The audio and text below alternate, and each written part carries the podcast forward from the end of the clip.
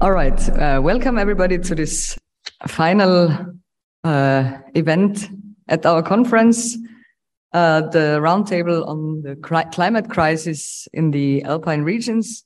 My name is Lore Hayek. I'm here at the Department of Political Science at the University of Innsbruck. We are hosting this roundtable because, as you all realized within the last few days, we are in the middle of the mountains here, which is a beautiful scenery, but there is also a lot of challenges, particularly when it comes to climate change. And therefore, we would like to discuss from a multidisciplinary perspective what climate change does to the Alps, how we can fight it, and what, in the end, what politics and political science could possibly contribute to that. I would like to briefly introduce our podium. We have had a last minute change of speakers, but I'm really very glad that Professor Helga Kromp-Kolb managed to step in virtually. Professor Kromp-Kolb is a professor emeritus at the University of Natural Resources and Life Sciences, and one of the most pronounced voices on climate change in Austria. So really, thank you very much for being here with us. Thank you for having me. With me on the podium, we have Karin Oberauer. She's from the Department of Geography here in Innsbruck, and she's involved in educational projects concerned with climate change. Then we have Mike Peters. He's the director of the Department of Strategic Management, Marketing and Tourism, and he will bring the tourism perspective into the discussion. And then we have Elisabeth Gsottbauer. She is from the Department of Public Finance, and she does research on the effectiveness and efficiency of policies related to natural resource management and biodiversity protection. I would like, for the first round of questions, I would like to ask all of the participants, all of the panelists, to provide a perspective from their respective research field. In a second round, we will discuss how their research fields relate to politics, what we can do there. And in a third round, I would like to open the floor already and see, as this is a political science conference, what political science can contribute to the climate change debate. I would like to start with Helga Kromp-Kolb. What would you say, what are the most important dimensions of climate change in Alpine regions? Which dimension is the most visible and the least visible in terms of media coverage, public perception, or also how policy and politics deal with the issue? Mm-hmm. Thank you. I think maybe not all people are aware in the room that the temperature rise in the Alpine region is among the highest in Europe, because mountainous regions in general warm more rapidly than the flat land, and there's no ocean or sea to temperate the rise in the Alpine region.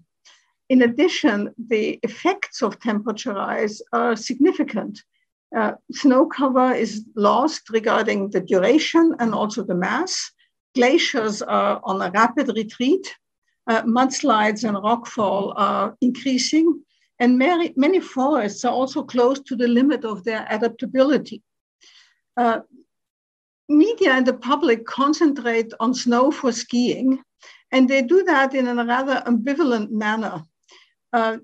On the one hand, they acknowledge the fact that the loss of snow cover is a problem. On the other hand, they try not to dissuade tourists from coming.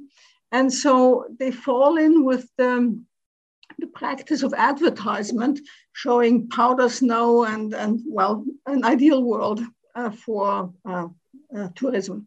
So this is rather ambivalent. The issue of safety is much less present. Climate change induces threats that affect settlements as well as the tourist trails, for instance, in the mountains. Just these last days, newspapers have reported of severe alpine accidents through rockfall. But without, at least as far as I did not control all of them, but as far as I saw, without addressing the fact that this is also part of climate change, that the fact that we have thawing and freezing in regions and in expositions where it didn't occur before, where there was constantly frozen ground or frozen water. That loosens rocks, and this contributes to rockfall accidents. So I think this whole aspect that there's additional dangers, additional threats in the Alpine region is not fully in the presence, in the awareness of people. And one other aspect which concerns the short, but especially the medium term, is that the retreat of glaciers means that water is transferred from the mountains to the flat areas, and then finally to the sea. So at present, when the glaciers are in strong retreat, we have more meltwater. But as soon as glacier sizes decrease significantly, then the meltwater becomes less, obviously. And in the middle term, we must expect a decrease in water availability for many streams and rivers that now are fed by glacier melt. So I think there's quite a few additional aspects that are not as present in the public mind, but also in media or in policies. Of course, there's many other aspects that could be named, but these are maybe two that I want to start the discussion with. Thank you. Thank you very much. Following up on that, Elisabeth, I would like to ask you, which are the natural resources in the Alps that are most affected by the climate crisis, and how do we deal with that, or do we not deal with that?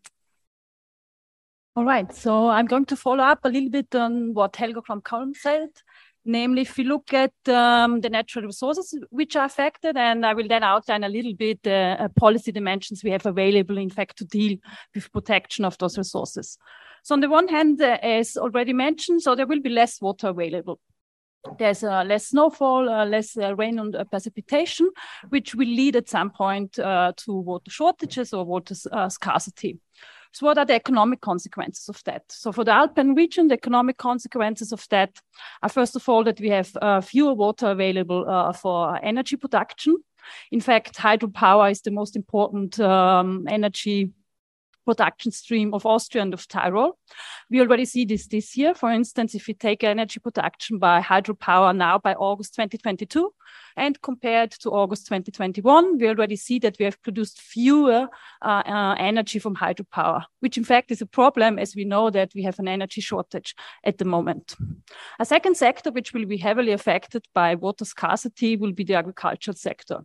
Not only will agriculture is going to need more water, because we know that our summers are going to be drier, but at the same time, there will be less water available. So we have to see how we're going to deal with this with respect to more efficient water usage and so on. So this is one resource I think we should care about, particularly within the Alpine region.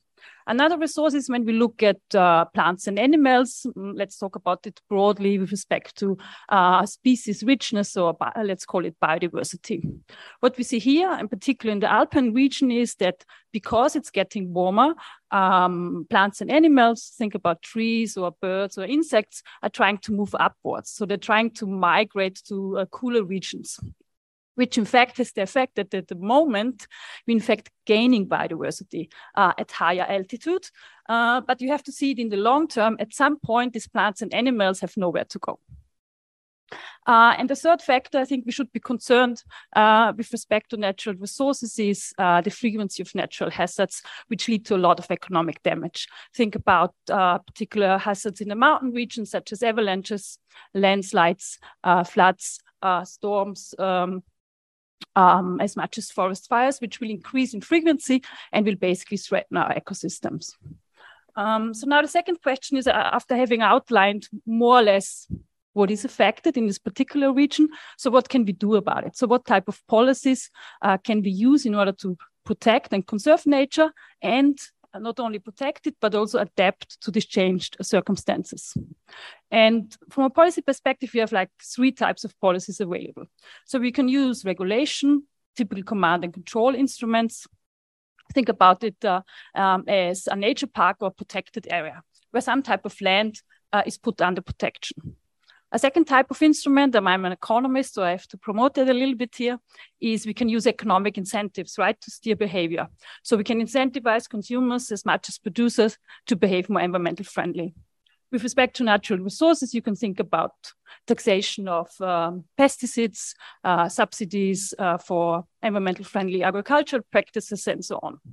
And finally, we have a third pillar, and I think another panelist will be talking about it, namely education. So we can run awareness campaigns, information campaigns, we can educate people with respect to climate change and nature protection.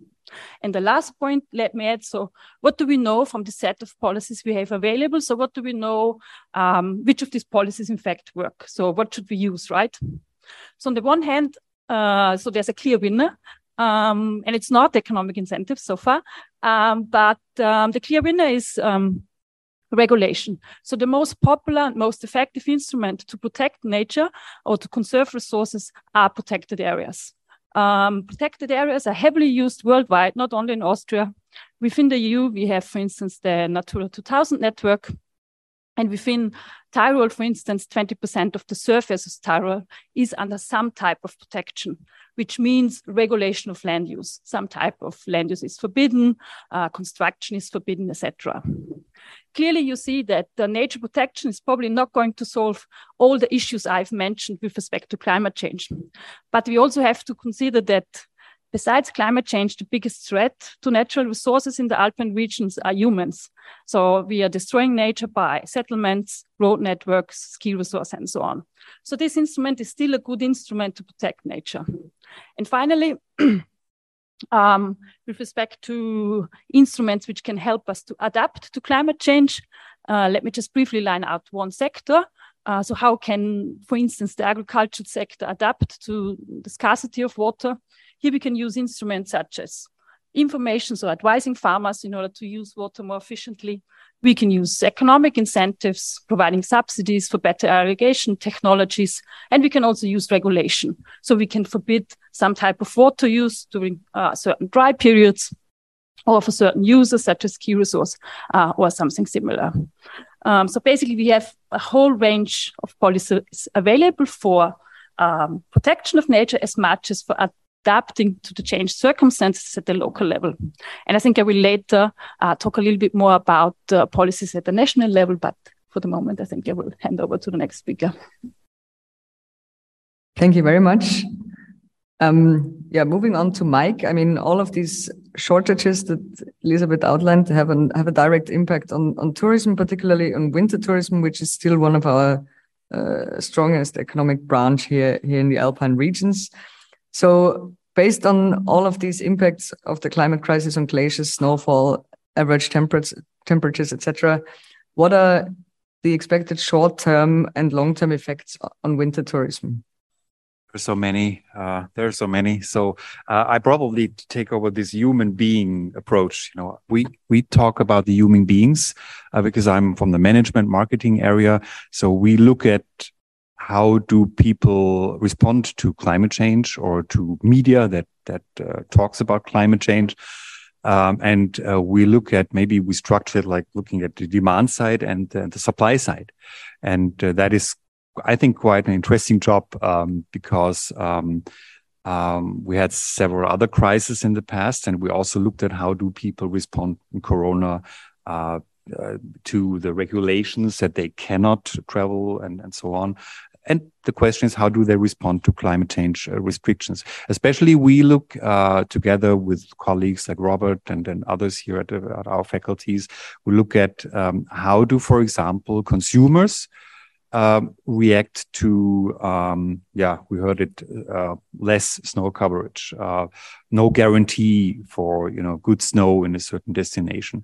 What is the impact on their decision making? So, and we see that they they, you know, wait, and now they book probably two, maybe one day ahead, and not like we loved that certainly as suppliers when they booked half a year before.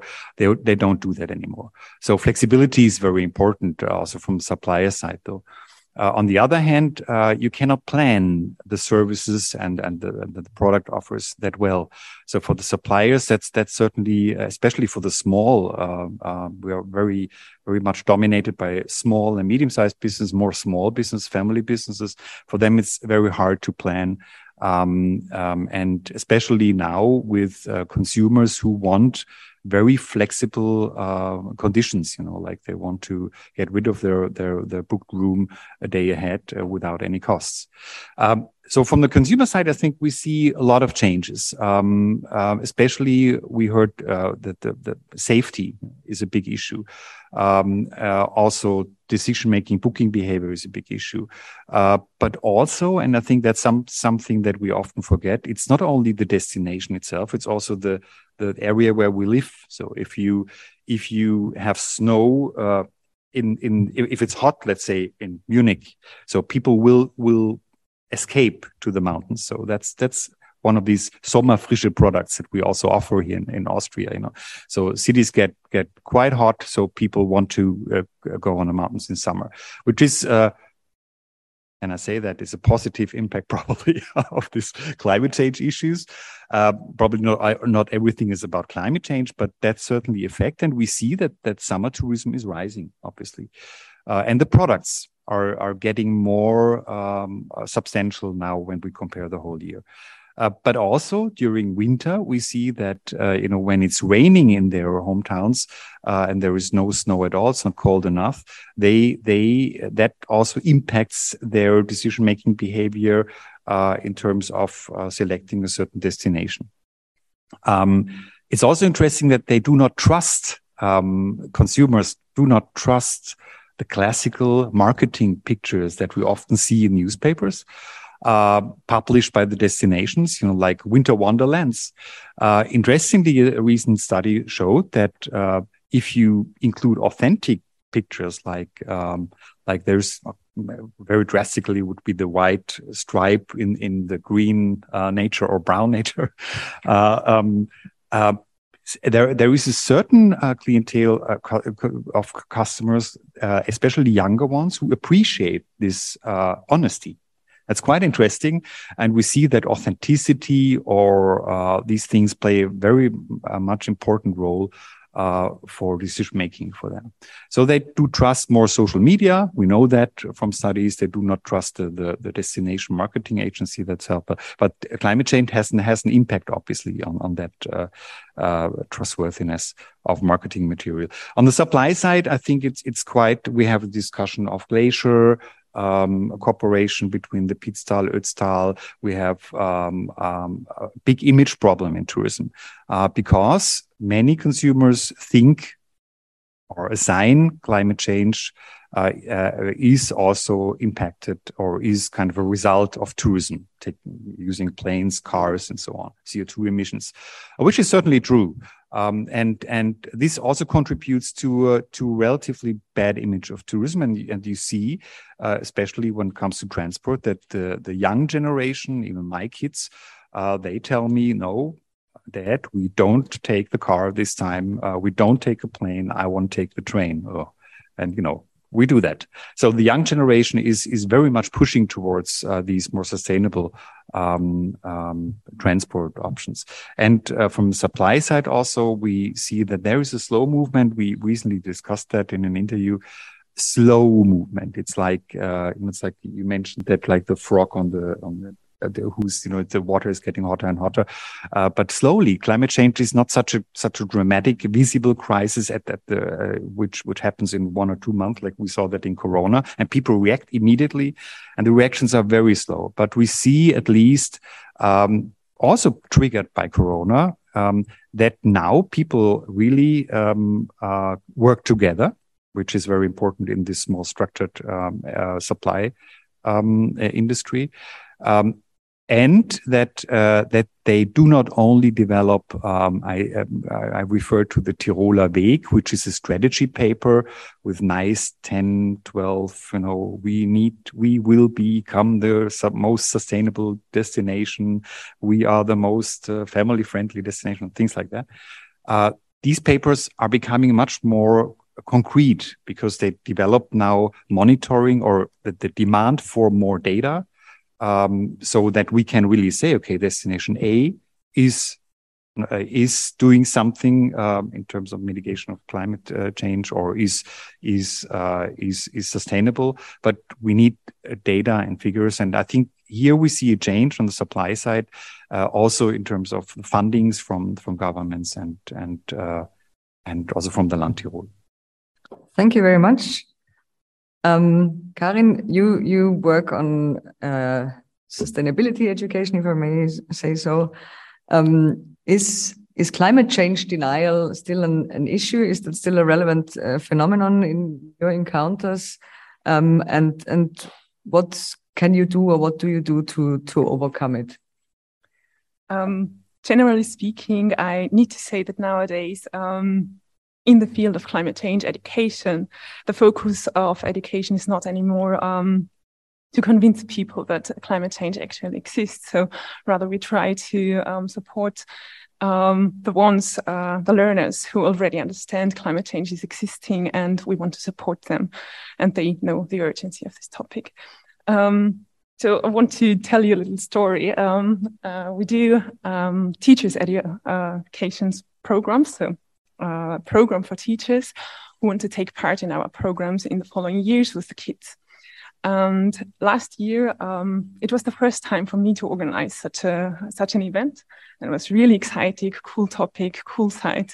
We were in Obergurgel, and we wanted to go to the glacier with them. And it was really enthusiastic. And then we went there on our way to Obergurgel. And my colleague told me, okay, don't be too sad if there are some people, some teachers, who just ignore the fact that climate change exists, and they will discuss with us. And guess what? Didn't happen. So something must have happened during the last few years that it's not, so climate change denial is not the topic anymore. So people know that it exists. Of course, we have to bear in mind that maybe these people aren't that loud anymore, or of course, we hear people saying, okay, climate change has always been there, but it's not that loud and active anymore. Another group of people we work with are students, school students from secondary schools all over Austria and Bavaria. And, well, our work is a little bit different than the classical school lessons. So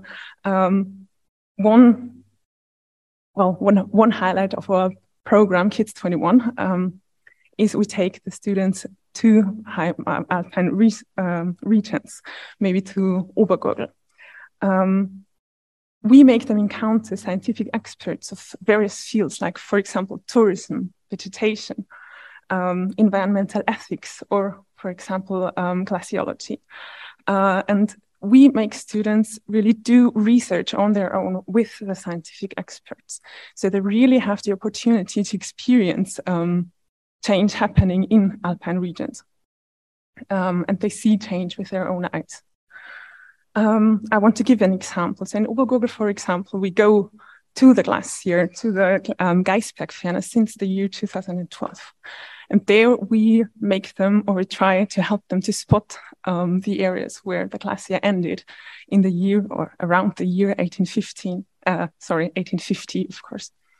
As well as, this has been about 10 years, and students mark the end of the glacier each year. And students who went there this year had to go much farther than their predecessors.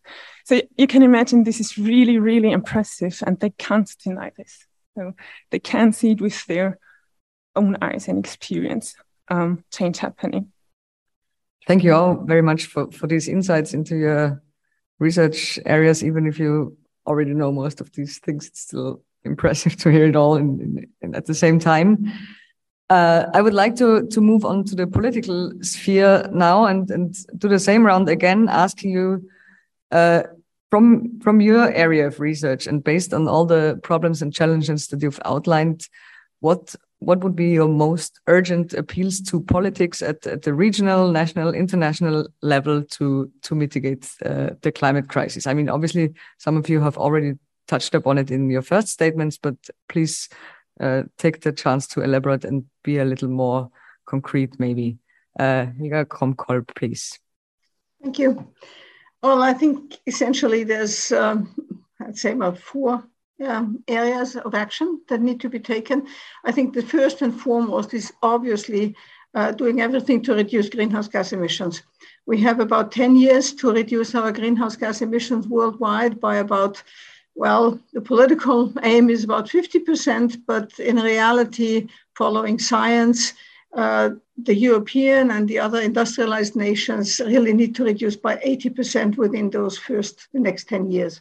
So that is quite a task. And if we don't speed up significantly and become more ambitious, this is something which will be lost. And this means that it is no longer a question of what measure is easiest to take now and or is most politically appropriate. The question is, how can I make the necessary measures acceptable or make people understand why we need them? So it's a different type of thinking. I have to reduce by 50 to 80%.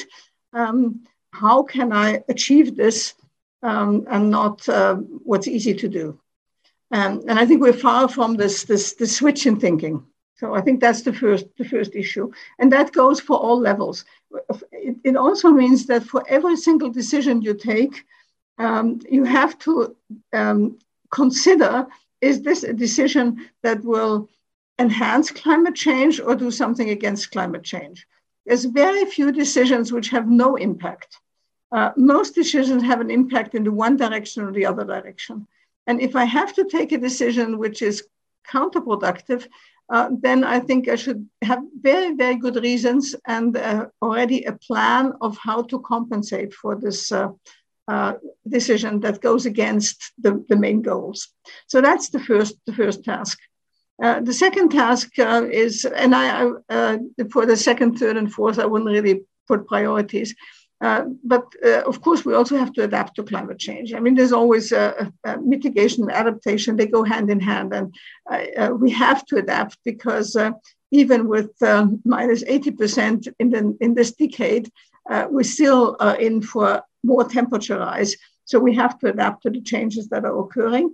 And that means we have to give municipalities, companies, individuals, guidance and advice on how to adapt to make sure that it's not a maladaptation that at the same time enhances climate change. Skiing tourism is one of those areas where we really have to be careful about that because creating artificial snow is not something which goes without energy. And the energy that is used for those purposes generally is fossil energy. So that's one aspect and an important aspect. The third aspect, and I think we should not lose sight of that, is to fund generously the Green Climate Fund, which is set up in order to make it possible for developing nations to also adapt to climate change and also mitigate their emissions. Because there's no doubt that the future of our climate will not be decided by the emissions that occur in Europe or America. It will be decided by the emissions that are caused in the developing nations as well as countries in transition such as China, India, Brazil. So we must make sure that we've got all these countries on board. And since we as industrial nations are responsible for most of the climate change that has already happened. And at the same time, we're the richest. It's quite clear that it is our responsibility and ethical responsibility to help the other nations in their fight against climate change. So that's the third issue. And the fourth issue is one which has been mentioned frequently now, that's education, awareness raising, and so on.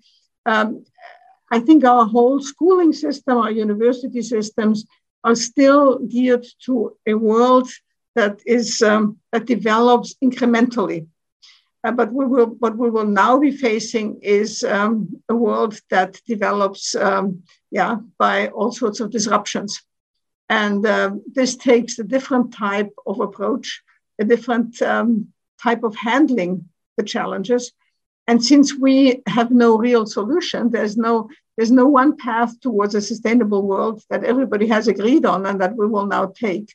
So we're still in a phase of trial and error because the problem is so complex that even with best science, you cannot calculate the optimal pathway because it has very much to do with preferences, with cultural differences, and so on. So we are in a trial and error mode that needs monitoring, but especially it needs people who understand, young people and also decision makers who understand the difficulty of the problem and who understand the urgency of the problem and who have at hand a toolbox of possibilities of how to handle these problems. And of course, one of the tools that is absolutely necessary to be in that box is to involve the population. We need this policy in this issue, but this issue touches on every other issue, to be participatory. There is no chance of solving the climate crisis with just top-down regulations in democratic countries.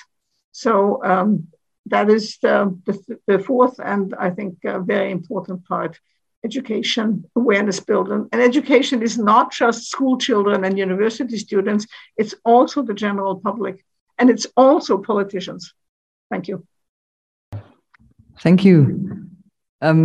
Elisabeth, what would be your most urgent demands to politics? All right. So my most urgent demand, I have to kind of make a long argument here, but and talk a little bit about what was Helga talking at the beginning. So we also want to mitigate the climate crisis, and for that we need to reduce emissions. So that seems to be obvious. Again, let's take a policy perspective. So what policies can we implement to do so, right? So taking the case of Austria, so we now have very ambitious climate goals. We want to be climate neutral by 2040, even more ambitious what the European Union wants because they only want to do so by 2050. So you wonder how we get there, right? So at the moment we have like a budget, we have like production-based emissions of 60 million. So we should reduce them close to zero by 2040. Let's look at the main culprit of emissions and see what policies we could use. So the main culprit of emissions we produce is the transport sector. Transport, in fact, produces 1/3 of the 60 million tons of carbon emissions. So that's pretty heavy. The second sector would be emissions for heating of homes and buildings. But stay with transport, because if we can solve transport, we have already solved a bunch of our emissions. Now, if we look at past emissions of transport in Austria, unfortunately, I'm very pessimistic that we're going to reach this goal by 2040. Why? In the last 5 years, we haven't changed our transport emissions at all. We have, in fact, increased them. So we had like always around 22, 23, 24 million tons of emissions in the transport sector.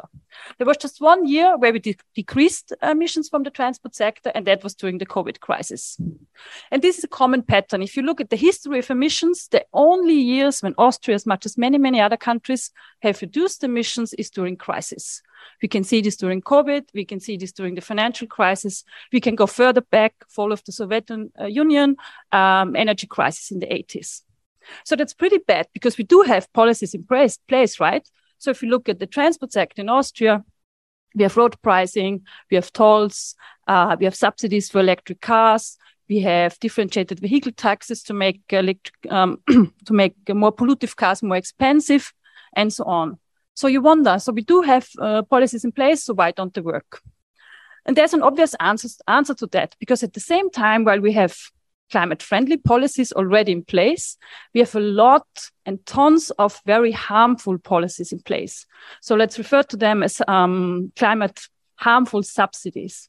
And we have really a lot of them. What are climate harmful subsidies? Those are subsidies incentivizing the transport with fossil fuel. So, for instance, think about tax breaks for diesel. Think about there are no taxes on kerosene in Austria. Think about commuter allowance. That is, we subsidize people going to work by car heavily. And in those subsidies, Austria spends approximately 3 billion euros.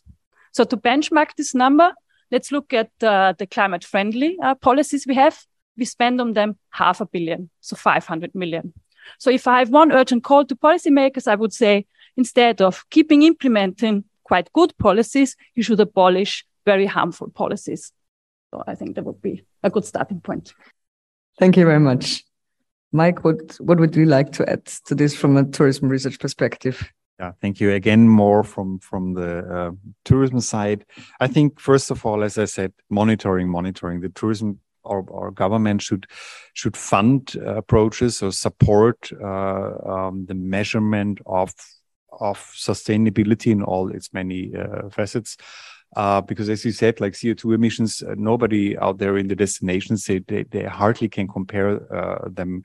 They hardly can see how much more sustainable have I become during the last year. And I think we need something to govern then and to support that, kind of also maybe kind of a competition between these now 34 tourism destinations in Tyrol. I'm talking about Tyrol now, but I think that's quite important on the regional level. Secondly, on the regional level, also exit strategies. It's indirectly linked to climate change, but certainly we heard snow coverage is decreasing. We see that some valleys have really substantial problems in keeping up their hotels and the bed and breakfast, but they hardly can exit the market. It's very, very costly to exit the market for some families. If you do not exit the market, okay, then another option is succession strategy. So maybe in the family you find somebody who wants to take over, or it's an external one that takes that over. But I think, and we see that also pushed again through Corona, that many hotels and maybe accommodation service and other services will die in the next years. And we see also that hotels become bigger, so they have more beds, are a little bit more efficient. So there should be, this is going through tax policies and issues like that. And I think here the government could do something. And also on the regional level, I think that what we need is support for the development of new products and services. This is about, for example, mobility solutions, as we heard. So support mobility solutions are also very slow. I think we need to have radical solutions. So like destinations where no cars are allowed. So we need to really compete also in sustainability and to say, okay, I'm the most, Laura said that recently, I'm the most sustainable destination here in Tyrol, and that makes me so unique. I'm not the best in terms of quality always. I'm not the best in terms of lowest prices or whatever.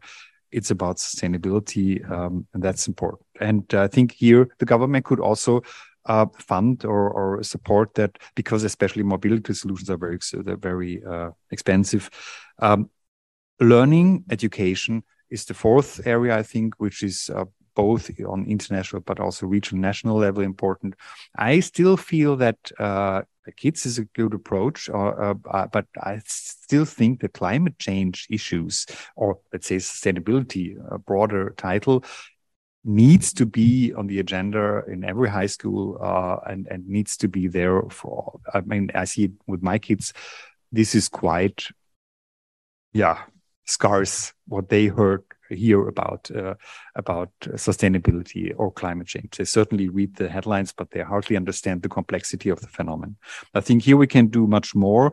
Best practices, learn from best practices. That's an old but still quite popular approach. So those who do the best, they should be torn in front of the curtain. And on the international level, maybe the last sentence, I think I'm always a little bit frustrated to see. I mean, I think we all are, when we see that, 4- or 5-year election periods and some presidents, some governors are on a good way, and then the next one is coming, and then they're destroying everything. So I think that a huge problem, and this is not management, it's more political, is the issue of these these short-term orientation. And I sometimes miss politicians who do not just take decisions because they want to be elected. They take the decisions because they see a long-term, a positive development, a long-term development, and they don't care about the next 4 or 5 years. And if they do not get elected, at least they brought it on its way. Thank you. Karin, education has already been mentioned twice. What would you like to add to that? Yes, thank you for your great introduction. The bridge, yes. We also think that political agreements alone, like 15, for example, are not enough. So what is needed is a social transformation. And you probably all know the SDGs. I brought something to you. I will talk about that later.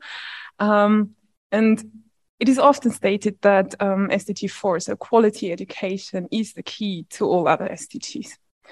So now what is high quality education? And I brought a quote, I won't read it to you, from the UNESCO, which is about education for sustainable development. It includes not only knowledge alone, so knowing about climate change and the facts about climate change. It's also about specific skills learners need to acquire. It's about values people need to come up with. It's about empowerment of the learners, giving them the chance to really be active in a social transformation, giving them a voice in political meetings, for example. It's also about lifelong learning. It's not about only about the young people. It's also about us, about adults, about all the people who need to learn and acquire certain skills and competencies. And for me, especially important is also the social, emotional, and behavioral dimension of learning. So it's also about something called collaborative competency. So how to work together with other people and how to talk to other people in order to reach certain goals. Exactly. And this is also our approach to education. So we want to equip learners with all these skills. We want to give them the opportunity to be climate-friendly and sustainable decision makers and actors.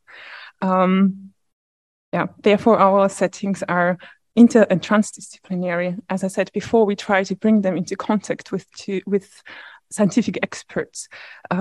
We work moderate constructivist. That means pupils, students can choose freely their own topics they are interested in, and they are, which come from their own life worlds and where they can do something. So now this is a huge, huge field. And I already warned you. I hope Helga is proud of me. I brought the option report, which is a publication written by many, many scholars, about 19 institutions, research institutions worked together to write options for each as SDG and how they can be reached in Austria. And this was written for political actors, and it was handed over to the government in March. And guess what? SDG 4 is about quality education. And here we go. I had the honor to write an option myself. So this chapter alone has about 19 different options, reaching from, the importance of arts within education or teachers' education or introducing, as you said before, education for sustainable development in all curricula, not only in schools, or how to the importance of transdisciplinary education. My topic, in fact, was mindfulness for sustainability, which basically is about how ESD can help learners as well as teachers to mindfully encounter all the problems of climate change, for example, within their everyday lives. So each of the options has a set of measures, really concrete measures. And I just want briefly to describe the four options I wrote, and it is about raising awareness for mindfulness as well as education for sustainability, for sustainable development, within schools and out of schools. Then the freedom as well as the obligation for schools to individually develop settings, including mindfulness and social emotional learning. Schools and teachers and students, of course, need the time within school to practice mindfulness within schools and also deal with the subject. Education for sustainable development within schools, which also means that they need money and they need appropriate networks and cooperating with other schools or actors within and without of school. So in order to close the circle, what I do think are the most important appeals for political actors in the field of climate change education is the awareness of all the players involved, creating suitable systems allowing people or schools to carry out appropriate settings themselves that are suitable for themselves, including the time and the money to do so, and being part. So political actors should be part of the whole process. So they could be, for example, players. They could participate in such settings. Thank you.